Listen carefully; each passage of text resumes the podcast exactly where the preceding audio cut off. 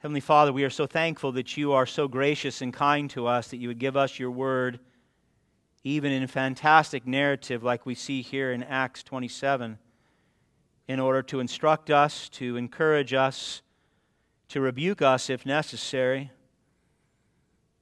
And we ask, Lord, that you would, by your Spirit, do that this morning to all those who have gathered here. We will see, Father, from this passage that those who do not know you lack the wisdom to listen to a man who did. We will see, Father, that even in our foolishness, you, through Christ, remain faithful to us. I ask, Father, that you would cause us to be wise this morning, that we would not be a foolish people, that we would desire to know your word, to know your will, to know your Son, and then walk each and every day in the wisdom and power the Holy Spirit provides. I ask, Lord, that as we sur- are surrounded and sometimes inundated by a culture that thrives on foolishness, that we would not be of like kind. But instead, Father, through us, out of our love for Christ, you would enable the lost in our mission field to see, to repent, and to believe. I pray right now, Father, that you would exalt Christ, that this time of teaching would make much of him.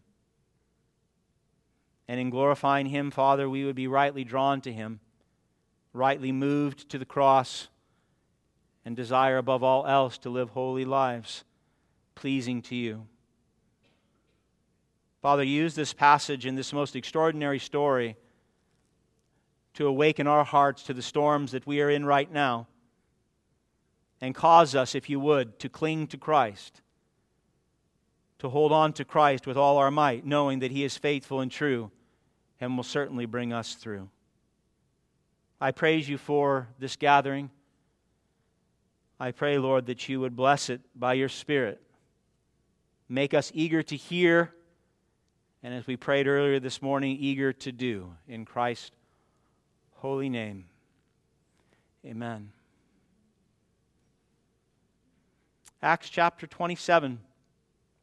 You only have two chapters left in this most extraordinary tale. I hope that you're not sad. I'm a bit sad. Every time I get near the end of a book we've spent a lot of time in, I'm sad about it. Um, we've spent a lot of time with Peter and Paul and some of the others, and I hope you've enjoyed the time. I hope it's been edifying for you. It has been for me. The title of the sermon today is Wisdom That Saves, and I hope that that doesn't turn you off. You know, there's a tendency when we talk about wisdom to just kind of pull back as though we don't need to hear it because we're already wise. Um, well, that would be a very unwise position to take. Uh, several years ago, we had a young man here at our church who shipwrecked his faith due in part to a lack of wisdom. Uh, he was active in the church. He was evangelizing on his college campus. He was even bringing multitudes to the church. I, I would argue that he was a great encouragement to us all. But then, over a period of several months, he started making several poor choices. Choices that were contrary to the wise counsel given by his brothers and sisters here in Christ. He slowly pulled away from his discipleship group. He stopped coming to community groups. He stopped spending time in the Word and prayer. He started working way too many hours, sometimes on Sundays and then a lot on Sundays and eventually he stopped gathering with us all together. His faith turned to skepticism, and now he has forsaken Christ. He shipwrecked his faith. He was surrounded by people who loved him and surrounded by people who spoke the word and truth of God into his life. Wise counsel was, was received, and it was summarily rejected. My beloved, this morning in the passage, we will see if you have ears to hear, the consequences of those who do not take the wise counsel of godly, righteous men like the Apostle Paul. And you will also see, I pray even more so, God's faithfulness to redeem even fools in the faith like ourselves. So we pick up here in Acts 27. Paul had spent two years in Caesarea. He had stood a quasi trial. We would call them really hearing because they really weren't trials before two governors, Governor Felix and then Governor Festus. And finally, he's making his way to Rome. If you remember, he had been charged falsely for starting riots and desecrating the temple and teaching all kinds of supposed heresies that were in contradiction, supposedly, to the Jewish teachings. And Paul knew he wasn't going to get a fair trial in Caesarea, so as a Roman citizen, he appealed the case to Caesar to go to Rome to be heard in the court of Caesar. He had that right, and he not only exercised it because he realized that he wasn't going to get a fair trial in Caesarea, but he also knew that God wanted him to go to Rome to proclaim Christ. So he was, he was going there primarily as a missionary. So as we begin our journey to Rome, you're going to see it's a no small task to get him there. So we join Paul this morning along with Luke and a few others. And I have a single simple prayer that in hearing this passage preached, we will become wiser as a church. Individually and collectively, we will become wiser. And in our wisdom, we will see Christ as our only hope in life and in death. What a great goal that is. By God's grace, we will achieve it in the Spirit. Amen. All right, so let's do that this morning by looking at Three points. Number one, wisdom offered. Number two, wisdom spurned. And number three, wisdom that saves. Wisdom offered, wisdom spurned, and wisdom that saves. The theme of the sermon is simple Christ, your only hope in the storms of life and death. Christ is your only hope in the storms of life and death. Point number one wisdom offered. Look at verse 1. Acts 27, verse 1. And when it was decided that we should sail for Italy, they delivered Paul and some other prisoners to a centurion of the Augustan cohort named Julius. And embarking in a ship of Adramyttium, which was about to sail to the ports along the coast of Asia, we put to sea accompanied by Aristarchus, a Macedonian from Thessalonica. So, Paul, along with other Roman prisoners, is put under the care of a Roman centurion by the name of Julius and they leave Caesarea and they board a coastal vessel. Remember, this was not one that was going to go out to deep sea, but a coastal vessel. And they sail along the southern coast of what is modern day Turkey. Aristarchus, if you remember, he was one who accompanied the Apostle Paul in bringing the relief offering to Jerusalem. He, along with Luke, joined Paul on this journey to Rome. I wonder at times, the dialogues preceding this journey, how excited they must have been to be able to get to go with Paul to Rome. I mean, this was the capital of the Western world. I don't imagine they had any idea what they were in for. Look at verse 3. The next day we put in, they, they landed, that's a term for landing, in Sidon. Now, Sidon was 70 miles north of Caesarea. And Julius treated Paul kindly and gave him leave to go to his friends and be cared for. So Julius allows Paul and Aristarchus and Luke to actually go ashore and visit some of the Christians that were there in Sidon and be ministered to by them. It's a very sweet moment. It gives us an indication not only of the heart of Julius, but also his trust in the apostle that he wasn't going to flee. It was a direct departure from the rules as a centurion soldier to allow them to go out and then come back freely. But Paul's character um, was proven to be true. Look at verse 4. And putting out to sea from there, we sailed under the lee of Cyprus because the winds were against us. Verse 5 And we had sailed across the open sea along the coast of Cilicia and Pamphylia. We came to Myra in Lycia. So Paul's ship is heading west. They got to go west to get to Rome, but the winds are coming out of the west or the northwest, and so they're not, they're not making good headway. It says that the winds were against them. And so when it said they, they sailed under the lee of Cyprus, that was a, a technique that sailors used to use a land block, like an island, to block the wind from preventing them from going their way. So they go, they go under the lee of Cyprus in order to find shelter. And it, it takes a long time, several days, maybe weeks, to go 500 miles, which wasn't a long distance from a nautical sense, to get from um, Caesarea over to Myra. It took about 500 miles. And there they were going to pick up a larger ship because at that point in time they wanted to literally head straight across the Mediterranean Sea in order to get to Italy, which was another 800 miles or so. And that was the generally pr- planned route for most of the cargo ships that went east to west at that time. It was they would they would actually sail north of the island of Crete, just under Corinth, and they would shoot straight across to Italy. It was almost a direct route. Look at verse 6. There the centurion found a ship of Alexandria sailing for Italy and put us on board. We sailed slowly for a number of days and arrived with difficulty at Cnidus. Now, Cnidus was one of the most southwestern ports in Turkey, uh, and it is there they realize they're not going to be able to just go due west. They've got to come up with another plan. Look at the latter part of verse 7. And as the wind did not allow us to go further west, we sailed under the lee of Crete of Salmone. So they headed southwest instead, and they got under the island of Crete, thinking that would provide, again, some protection from the wind.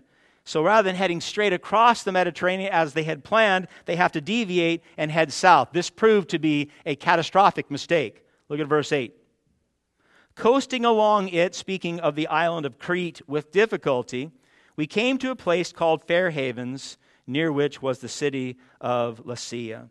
So, due to unfavorable winds, getting from Caesarea, where they started their journey, to Fair Havens had taken several weeks. And the normal time would have been several days. So, by now it's late in the year, sometime post mid September and before early November. And at that point in time, all open sea navigation on the Mediterranean um, was ceased. Between mid November and mid March, they would stop navigation because it was wintertime and it was just too dangerous. Too many, the winds were treacherous, the waves were treacherous, and a lot of ships were lost during that time. Look at verse 9. Since much time had passed, the voyage was now dangerous because even the fast, mid September or so, was already over. Paul advised them, verse 10, saying, Sirs, I perceive that the voyage will be with injury and much loss, not only of the cargo and the ship, but also of our lives. So, given the opportunity to speak on the matter, now, the Apostle Paul, before this moment, had already been shipwrecked three times. So, he knows what it's like to be out at sea when the conditions are not favorable. And so, Paul advises them stay here in Fair Havens, wait until spring comes, and then we'll make our way to Sicily, to Italy. Now, most commentators do not believe that uh, verse 10 was spoken prophetically by Paul. It was simply his counsel being given as someone who was experienced being at sea, unlike we'll see in verse 22 where he was speaking prophetically. So he's giving wise counsel, and he says, Listen, to continue is foolhardy. We may lose the ship, the cargo, but most importantly, we may lose every life on board, which was not uncommon in those particular seas. Julius and the others, they agree. Julius, the centurion, who, was, who had actually, he, he was in charge of the ship at that point in time, making decisions. They agree in part, and they realize they're not going to get to Rome, not before winter.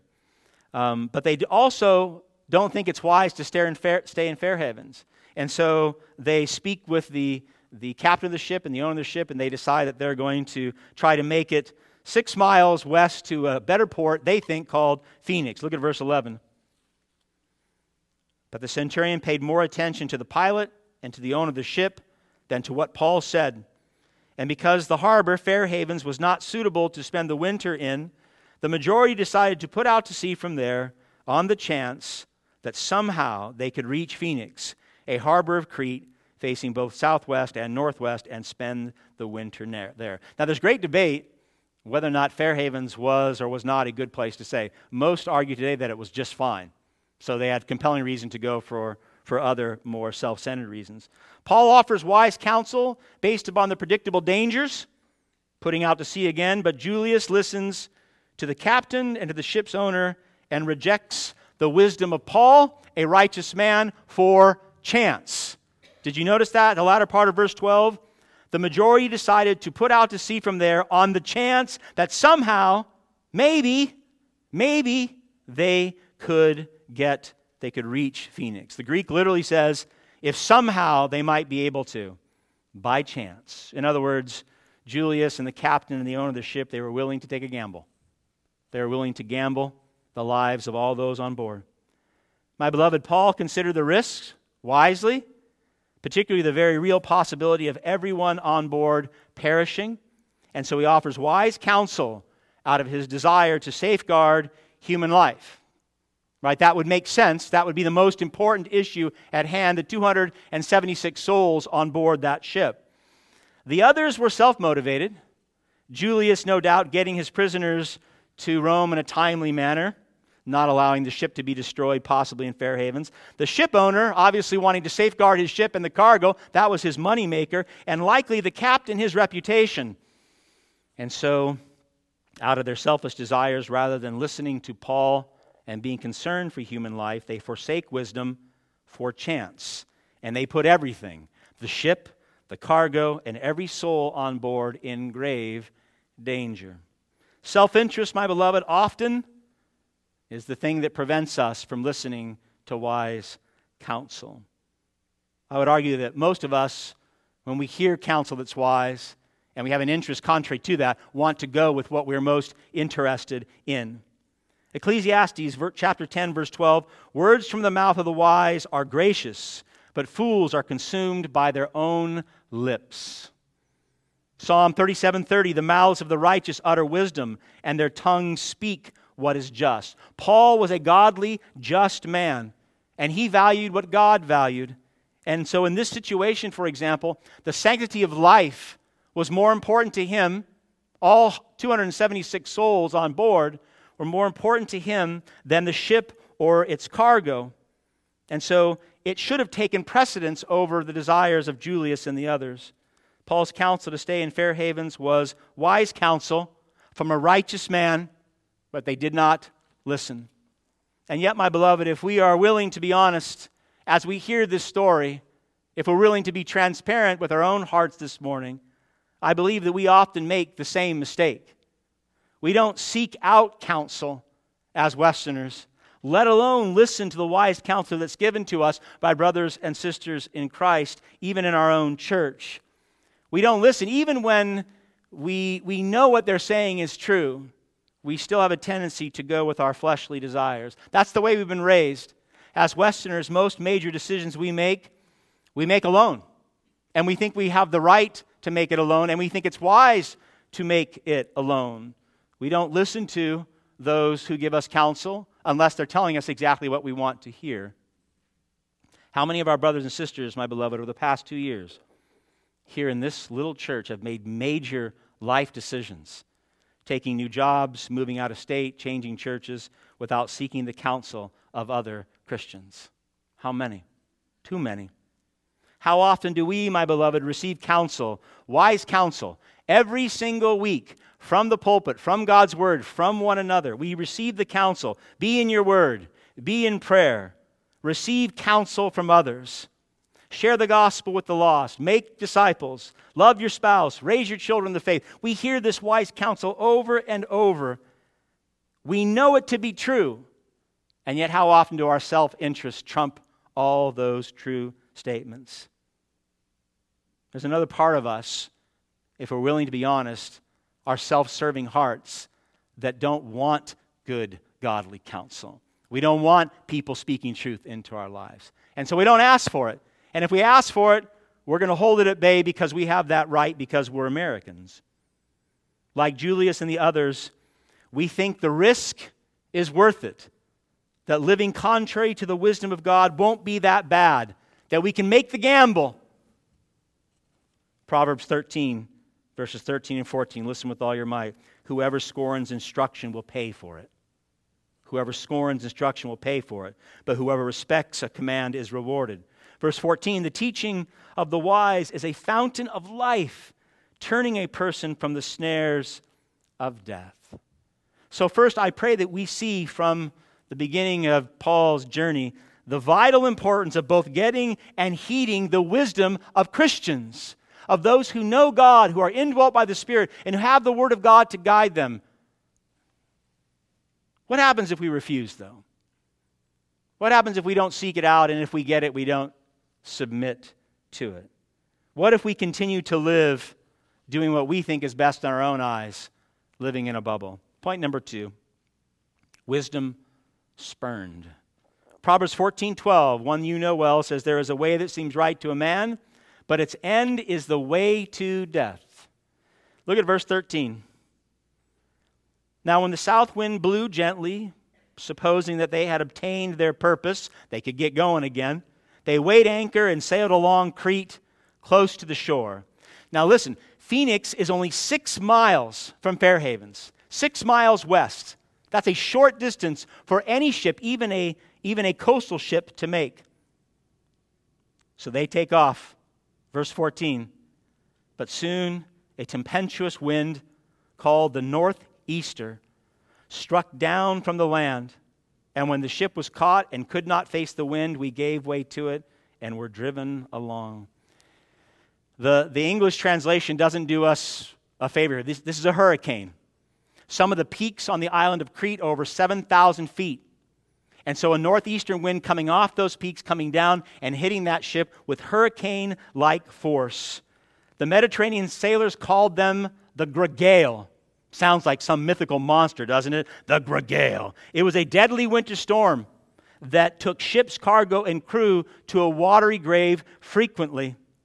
The winds were so strong that they could not even hoist their sails, lest the sails be torn to shreds by the strength of the winds. So they lowered the sails, they gave way to it, and they were driven along by the Gregale as the Gregale decreed. Look at verse 16. Running under the lee of a small island called Soli. They're trying to find protection now from another island. Now we're 25 miles off coast, southwest. They were trying to get six miles due west. They're now 25 miles out to sea. Things are not good. It says, We managed with difficulty to secure the ship's boats. Those were the lifeboats, boats. So they're off course. They're in danger of being overtaken by the storm. And so the crew goes into emergency action. They're now all working very hard to make sure the ship doesn't sink. One of the first things they do is they bring up the lifeboats, they empty them with water, and they secure them.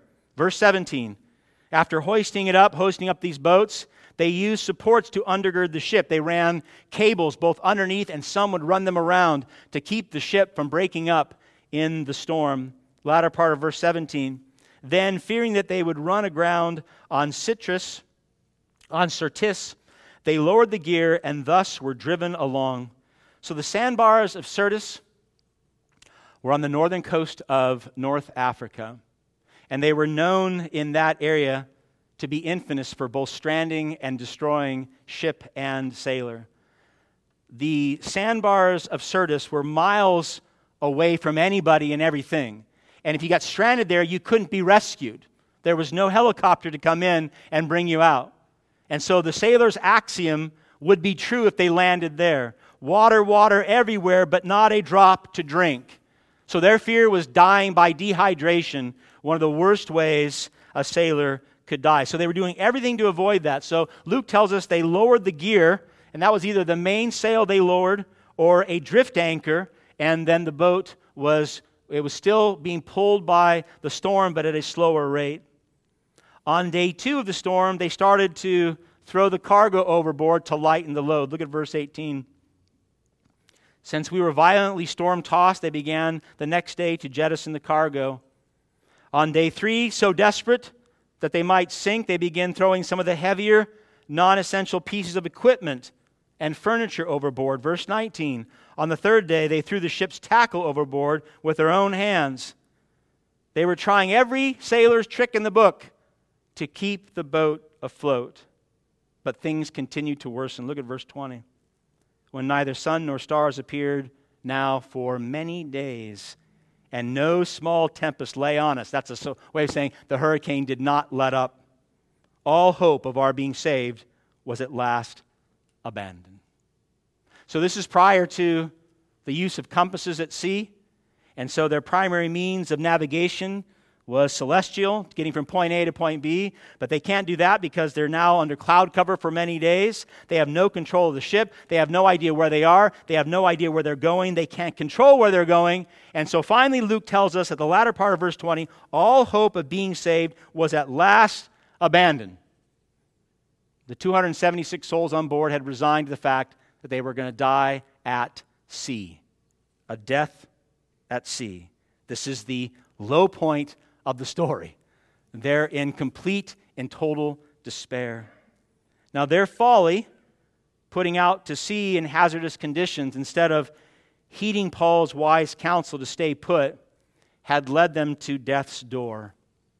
But even as they stood on the brink of death, Luke's rendering of the story is intended, I believe, and most of the commentators do as well, to bring us to hope in Christ. John Polhill, in his commentary on Acts, he writes this listen.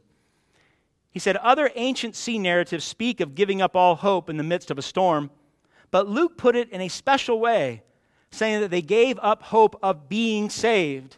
Obviously, Polhill writes, the reference is to their salvation from death at sea. But for a Christian reader, saved is a term with special meaning. One wonders if Luke did not intend at least a mild symbolic uh, meaning. I, I believe it was less than mild.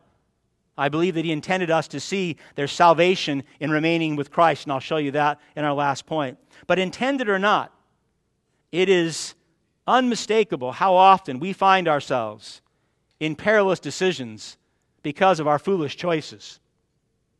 By refusing to seek out the wise counsel of our brothers and sisters in Christ, by refusing to listen to the counsel when they give it. For many of us, it's just not seeking to know the wisdom of God according to His Word, not spending time in His Word, not being devoted to it, not meditating on it. You do these things long enough, my beloved, you avoid the wisdom of the counsel of your brothers and sisters, and you avoid the wisdom that God brings us through His Word, and you are guaranteed to find yourself in perilous waters, driven along by the winds of this world or stranded on the spiritual sandbars of Syrtis. And grievously, instead of turning to God, His Word, or other Christians for help, when we find ourselves in trouble, we, like our sailors, take extreme measures on our own. We oftentimes will turn to medication or self help gurus. We seek counsel from worldly experts instead of brothers and sisters in Christ. Oftentimes, in the midst of the storm, and you know this all too well, you attempt to numb the pain through self indulgence, food, sex, entertainment, sleep, whatever your vice is. All vain attempts at keeping your ship afloat. And when things get really bad and completely desperate, like our sailors, you surrender, become hopeless, and turn to sin.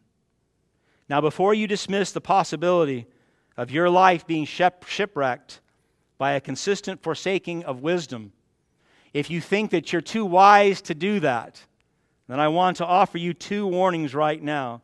First, you must know and probably already do pride is the great enemy of living wisely. And if you think you're too wise for this to ever happen to you, then pride is already an issue in your heart.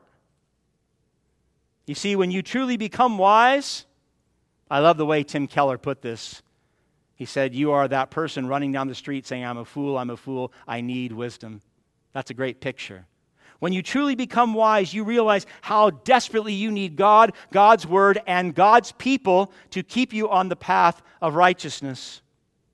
As Westerners, we have been told now for decades that we don't need anyone, that we can go it alone.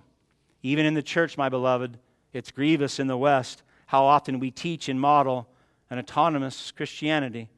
We pay lip service to covenant membership. We talk about the importance of biblical community. But our lives, if we're truthful, tell a different story. In our pride, isolation, and independence, not community and mutual dependence, is our way of life. That's how we live, even as Christians. In our pride, we turn a blind eye to passages like Hebrew 3:13, where we're called to encourage one another how often? Daily as long as it's called today, so that none of you may be hardened by sin's deceitfulness, so that none of us may shipwreck our lives of faith in Christ. Or we will not listen to Paul's admonition in 1 Thessalonians 5. Paul writes, For God has destined us, has not destined us for wrath, but to obtain salvation through our Lord Jesus Christ who died for us so that we might live in him. And then he says this in light of that truth, therefore, encourage one another and build one another up just as you are doing. Pride is the hindrance of seeking and submitting to wise counsel. And in our pride, we knowingly become fools. Spurgeon put it like this He said, There is no fool so great a fool as a knowing fool. Let me say that again. There is no fool so great a fool as a knowing fool. In other words, we know better. We know that if we remain isolated outside of God's word, outside of the community of God's people, receiving counsel and submitting to good counsel with other people in our lives, we know we're going to act and live like fools. There is no fool, so great a fool as a knowing fool. Pride is a real issue, even for us, my beloved. The second danger we face is what I would call incremental foolishness. And what do I mean by that? That's our small daily choices, day after day, week after week, leading to ruin in our lives. Julius and the others, listen, they only needed to get six miles. This little short distance along the southern side of the island of Crete. No big deal getting from New Haven to Phoenix. A small step. But their inability to see the danger, even in that short journey, placed them at death's doorstep. My beloved, more often than not, our foolishness our foolishness that leads to significant hardship in our lives, it's not that, it's not that one really bad, life altering decision you made in a moment of passion or desperation. It's the small choices we make daily, the incremental steps we take that lead us away from the Lord. It's those decisions that shape us, who we are, the decisions we make, and the life that we live. That's why wisdom in the Bible it's not described as a door that you walk through. It's certainly not in our cultural moment described as a pill that you take. Wisdom is described in the Bible as a path, a path that you walk on incrementally, step by step, being faithful in the little things day by day. That's wisdom. Proverbs chapter 4, verses 11 through 13. The sage says, I have taught you the way of wisdom. I have led you in the paths of, of uprightness. And then he says this in verse 12 When you walk, your step will not be hampered, and if you run, you will not stumble. Keep hold of instruction. Do not let go. Guard her, for she is your life. She is your life. My beloved, it's not that, that one piece of cake that you ate that caused the weight problem. It's your day, daily diet, day in and day out. It's not, for most people, it's not going out and spending your money on some you know, $500,000 car that puts you into a financial crisis. It was your daily decision, day in and day out, buying $6 cups of coffee three times a day, or maybe those Amazon purchases that you just can't resist. Those are the things that lead to financial ruin. Neglect your daily intake of God's Word. Neglect time alone with the Lord in prayer neglect regular fellowship, faithful fellowship with the saints, week in and week out. Deny yourself the wisdom of your brothers and sisters in Christ. My beloved, even in a church small like this, there is so much wisdom. Do you know that? There's so much wisdom to be had, but that requires you seeking it, and then when you receive it, submitting to it if it is truly wise. Do all that, and over time, your heart will be hardened by the deceitfulness of sin. And the things of God, prayer, ministry, evangelism, service, all the things that used to excite you, they'll become drudgery to you. And you can rest assured that foolish choices, foolish living, and the consequences that flow from that life will be yours. Incremental, step by step. The path of righteousness and wisdom or the path of foolishness are the paths that we make. So, first, we've seen one, getting and listening to the wisdom of your brothers and sisters in Christ can keep some of those storms at bay. Number two, when in the midst of the storm, don't try to fix the problem by yourself. Go to God, go to God's Word, and go to God's people to help you make it through. Now, if you've hit point three and you're wondering, well, is there any hope of our being wise? Am I just going to continue through my life as a foolish Christian? Last point, I hope you're still with me. We are called to cling to Christ. Stay close to Christ, and you will become a wise Christian. Point number three wisdom that saves. Look at verse 21.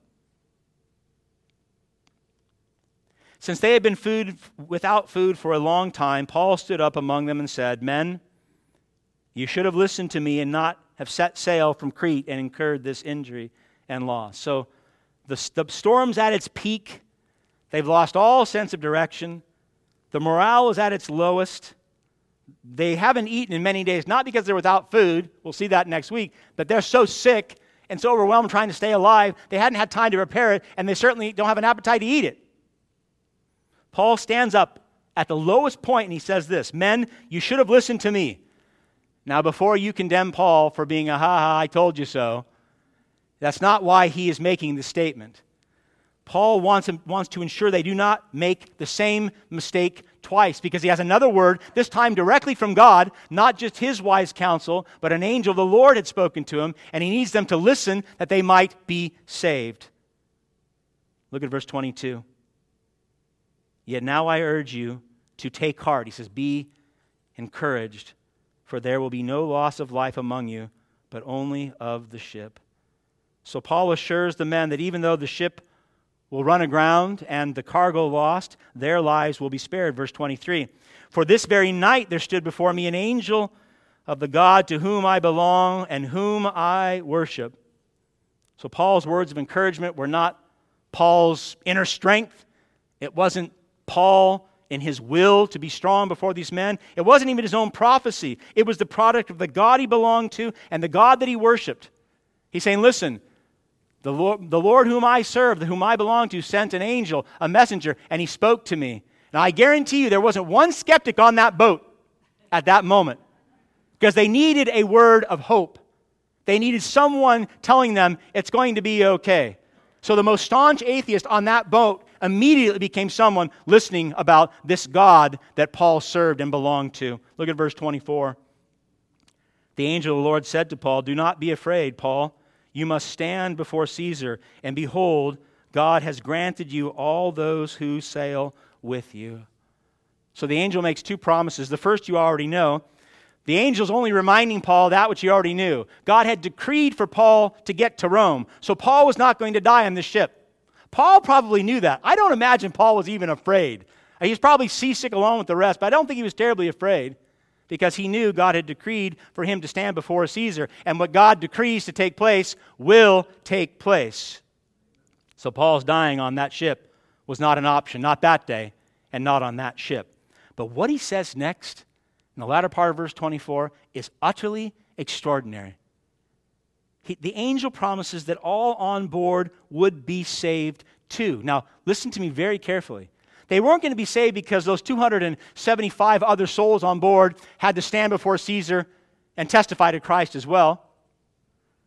God was going to save them because he was going to grant them life because of Paul. Look at the latter part of verse 24. God says to the angel, Behold, God has granted you who? You, Paul, all those who sail with you. In other words, God gave to Paul freely the lives of all those souls on board. This is such an extraordinary statement.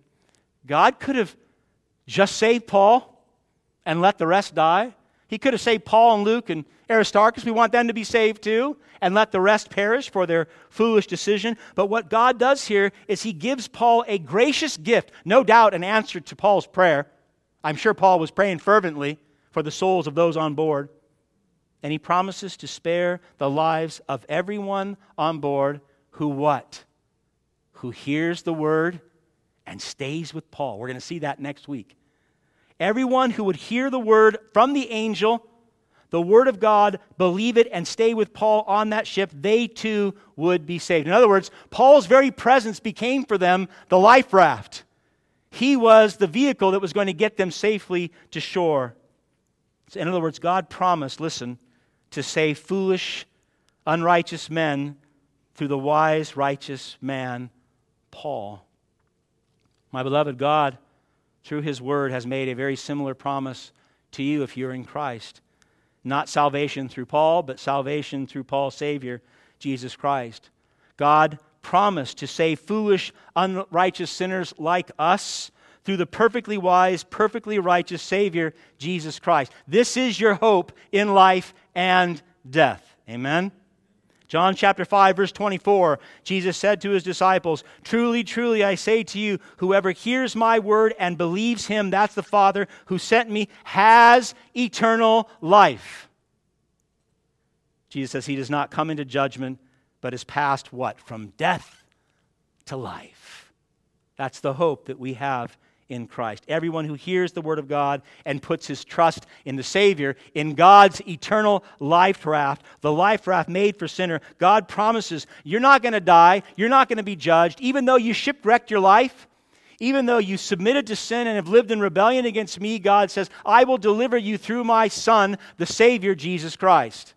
That is the promise that God makes to all who hear and follow him out of the storm of sin and death, out of the storms that we've made, the messes that we've made in our own lives, out of that eternal storm that will come when God comes again in glory. Jesus said this in John 6:39, "Be comforted, saints. This is the will of God."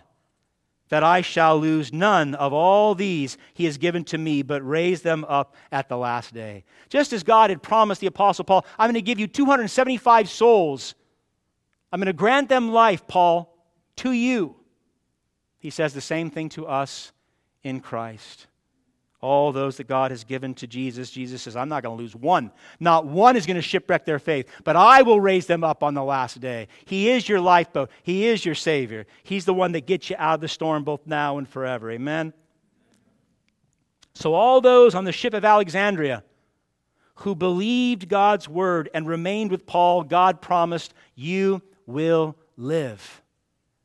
All those of us who are on the ship of faith, who have believed the word of God and we remain in Christ, God promises we will live now and we will live forever. All those who see Jesus as their only hope in life and death, all those, I love it. God says, all those who continue to sail with you, Paul, every single soul who continues to sail with Jesus all the way to the end, you will have eternal life. That is God's promise, and God is not a liar.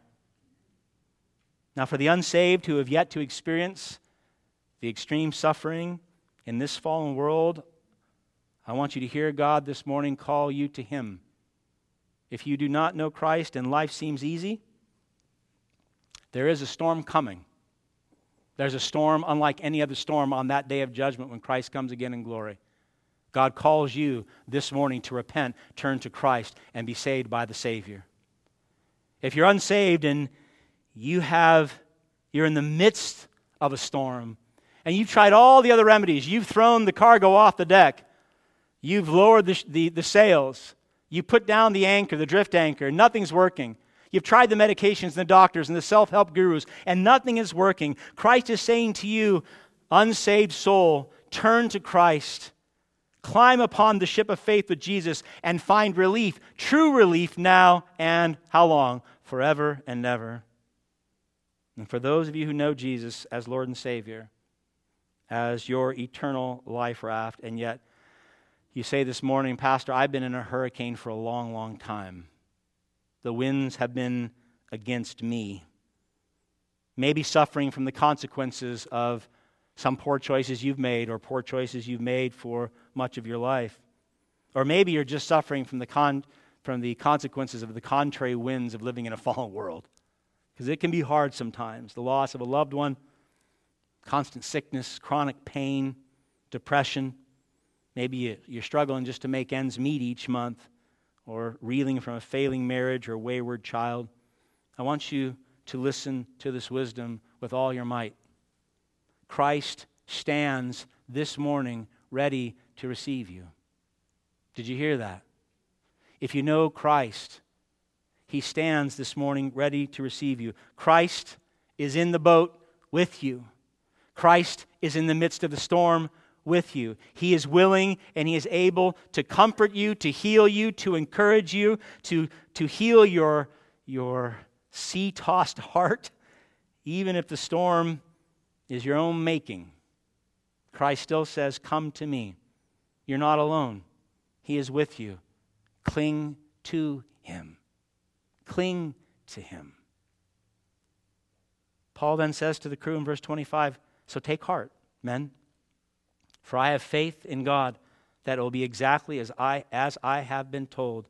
But we must run around, we must run aground on some island. So their adventure is far from over, and we're going to see that next week as they, they do literally run the ship aground. But for Paul and all those who would hear the word of God through the angel and stay with Paul. He says, Be encouraged. Have your heart be strengthened. God's going to do exactly what he promised to do. He's going to deliver us from death, physical death, to life. And the great hope holds true for you if you are in Christ, if you have turned from your sins and attached your anchor, your sail, your ship to Jesus. In Christ, you can take heart this very hour regardless. Now, listen, this is, it's easy to say this from the pulpit, it's, it's sometimes harder to hear it. Regardless of the storm that is raging in your life, you can find hope in Christ right now. You can be encouraged because God the Father has secured that hope through the suffering of the Son. By sending Christ to the cross, Jesus endured the eternal northeastern, the tempestuous wrath of God, God's gregale Christ received in his own body on the cross. The tempest of God's judgment was laid upon Jesus. And just as the darkness covered the skies for many days upon that ship, we know darkness came when Christ was on the cross for three hours. And during those three hours, Christ suffered what we rightly deserved.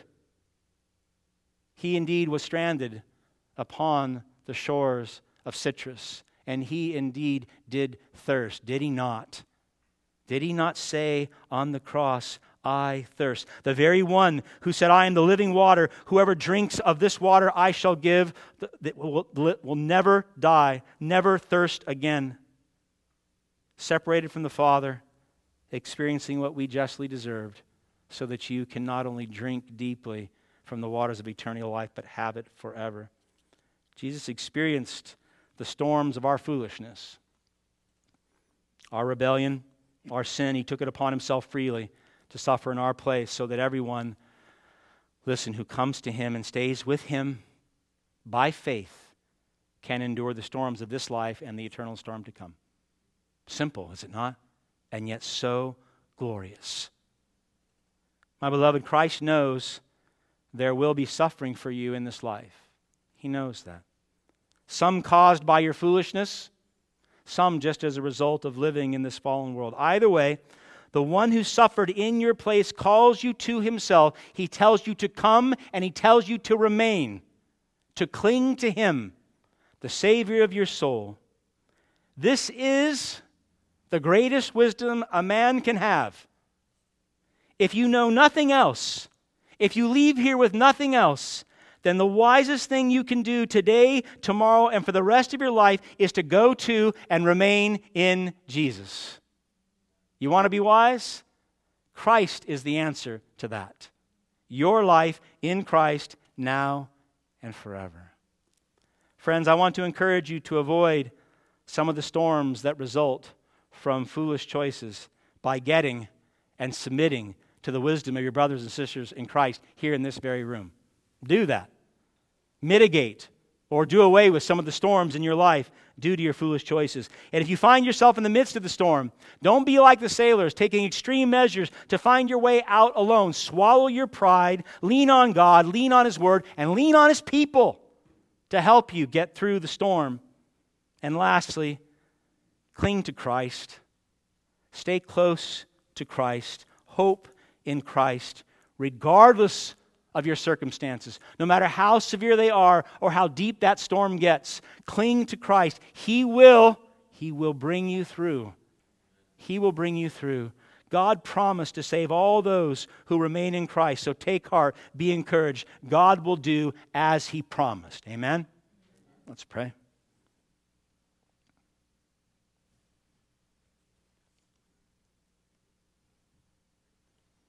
Heavenly Father, we recognize that many of the storms we endure are our own making. We make foolish choices. We do not seek the counsel of others. And when we receive wisdom, we don't live in accordance with it. I ask, Father, you would make us wise, that you would help us mitigate some of the storms that we would bring upon ourselves by living foolish lives. I pray, Lord, you would cause us to swallow our pride and enable each and every member here in this church to intentionally seek out brothers and sisters, to hear what they have to say, to receive wise counsel, to listen to righteous men and women like the Apostle Paul, that we might not shipwreck our lives. I pray above all else, Father, that in the midst of this storm and the one to come, on that day of judgment, you would cause us to cling to Christ. You promised that you will save all who go to him and stay with him. So do that for us now, Father. Draw us to the Savior. Help us to see the sacrifice that he made. Make him beautiful in our eyes so that we not only want to go to him, but we want to remain with him forever and ever. Father, I pray you would make much of your Son, that we might make much of him too. I praise you so much for this passage and our opportunity to look at it this morning. I pray that it would not fall upon deaf ears, but that you would make yourself known through it. I ask these things in Christ's holy name. Amen.